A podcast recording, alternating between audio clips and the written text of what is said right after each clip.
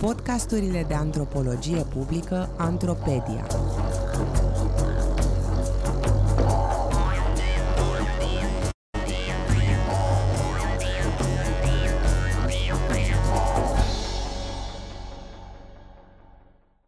Cine suntem? Identitatea între antropologie și genetică. Un text scris de Alexandra Ion pentru Sfertul Academic, citit de actrița Ilinca Manolache. În 1998, Parlamentul islandez a adoptat o hotărâre prin care autoriza construirea unei baze de date biomedicale la scara națiunii. Firma care s-a ocupat de acest proiect a fost Decode Genetics și așa a început o aventură ambițioasă, crearea profilului genetic al unei întregi națiuni. Baza de date aduna informații genealogice din registrele islandeze care coboară până în evul mediu, documente medicale și date despre genetica populației contemporane din Islanda. Până în prezent, platforma a adunat peste 200.000 de utilizatori, un număr semnificativ din populația Islandei alegând să doneze probe ADN. Islanda era ținta ideală pentru un astfel de studiu în viziunea creatorilor săi, datorită istoriei ei aparte. O rată mică de imigrare de-a lungul istoriei a dus la o populație aparent omogenă și accesul la informații genealogice detaliate pe aproape o mie de ani. În timp, au apărut proiecte similare în alte țări din jurul lumii, Australia, Canada, Marea Britanie sau Norvegia. Acest fenomen despre care a scris antropologul Gisli Paulsen în volumul Anthropology and the New Genetics, Antropologia și noua genetică, ridică însă întrebări de natură etică. Poate o corporație să dețină date atât de personale despre un individ și să le folosească în scop comercial? Ar trebui ca utilizatorii să fie anunțați în cazul în care se descoperă date de rudenie diferite de cele pe care le știu? Sau predispoziția la anumite boli genetice? În plus, cum schimbă asemenea proiecte perspectiva asupra identității individuale și de grup? Cum schimbă limbajul geneticii felul în care ne raportăm la propria poveste a originii noastre? Cine sunt eu în raport cu ceilalți și cărei comunității aparțin? După cum povestește unul dintre islandezii care au accesat baza de date genealogice care cuprinde 95% dintre islandezii născuți din secolul XVII și până astăzi, citez. Conform documentației nu am părinți. Sunt o clonă. Mă distrez să le spun prietenilor că sunt o clonă compusă din ceea ce are mai bun de oferit umanitatea, dar totuși ar fi bine să puteți repara eroarea, să mă pot convinge că totuși exist. Am încheiat citatul. Identitatea poate însemna multe lucruri. Sexul tău, identitatea de gen, dacă ai ochi albaștri sau ochi întunecați, culoarea pielii tale, din ce familie vii sau din ce etnie sau religie faci parte. Unele sunt caracteristici fizice, altele se construiesc prin relația noastră cu ceilalți. În plus, de-a lungul timpului, identitatea fiecăruia se poate schimba, având o natură dinamică de-a lungul vieții, Devenim adulți, soți, părinți, ne schimbăm religia sau țara, culoarea părului sau jobul. În comunitățile tradiționale și pentru o perioadă lungă din istoria umanității, ceea ce ne lega de ceilalți erau relațiile de rudenie, codificate cultural. Cine e rudă cu cine și din ce comunitate face parte. Relațiile de rudenie iau forme diverse în jurul lumii și nu este obligatoriu ca ele să se bazeze pe relații de sânge, așa cum suntem obișnuiți în societatea noastră. Antropologul Louis Henry Morgan a identificat în lucrarea sa de la sfârșitul secolului al XIX-lea șase mari tipuri de relații de rudenie la care subscriu societățile din jurul lumii.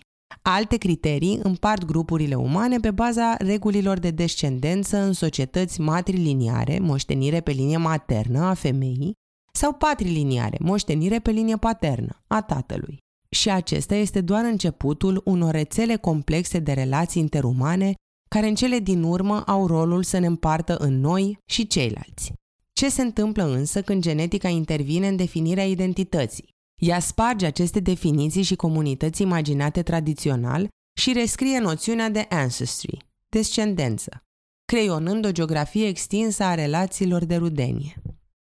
În ultimii 30 de ani, dar mai ales în ultimii 10 ani, se observă un fenomen al căutătorilor de origini după cum îi numește cercetătoarea Alondra Nelson. Genetica, făcând salturi mari în posibilitățile tehnologice, a ajuns să joace un rol esențial în rescrierea istoriilor personale și de grup, detronând alte discipline precum arheologia, istoria, antropologia. În 1997, Svante Pebo și colegii reușeau să secvențieze ADN-ul unui neandertalian, iar în anii 2000, echipe multidisciplinare trasau migrațiile materialului genetic în mai multe zone geografice de pe glob. Primii fermieri, ajunși din Orientul apropiat, până în sud-estul Europei și în Europa Centrală în Neolitic. Extinderea culturii Bell Beaker de pe continent în Marea Britanie în epoca bronzului sau marile migrații din Evul Mediu. Separat, în anii 2010, în diferite poduri, parcări sau în alte locuri inedite, s-au descoperit rămășițe ale unor regi celebri medievali, precum Henric IV al Franței, Richard III al Angliei sau Vladislav I al Valahiei. Rămășițe care au fost testate ADN pentru a li se criona profilul genetic. În aceste cazuri, analiza genetică avea implicații politice sau istorice importante. În cazul domnitorului român Vladislav Vlaicu, a existat un proiect dedicat care își propunea să răspundă prin mijloacele geneticii la o dezbatere veche de un secol în istoriografia românească despre originea etnică a primilor domnitori români, și anume dacă domnitorul era cuman sau român. Cu timpul, aceste analize despre originea genetică s-au democratizat odată cu apariția firmelor comerciale care oferă teste de Ancestry.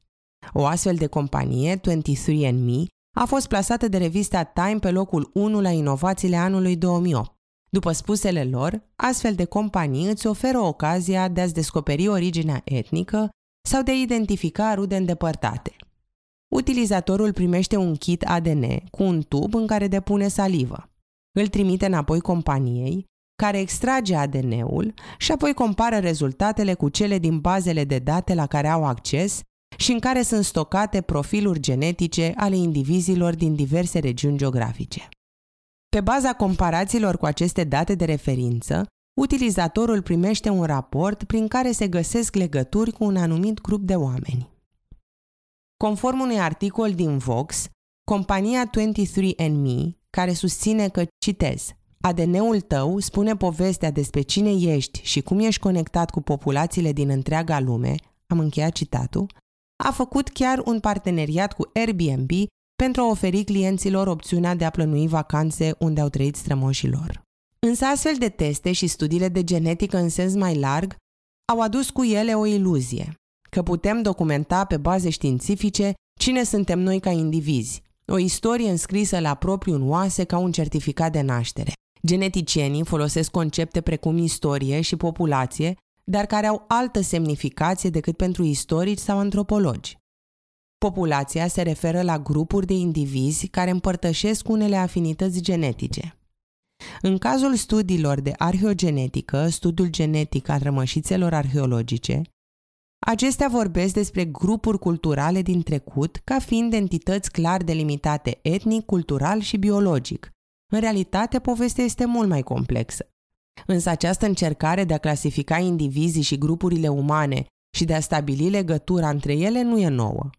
Începând cu secolul XVIII și mai ales în secolul al XIX-lea și în prima jumătate a secolului 20, anatomiști și antropologi fizici au măsurat corpurile umane, în special craniul, în speranța că fiecare individ poate fi încadrat într-un tip antropologic sau rasial.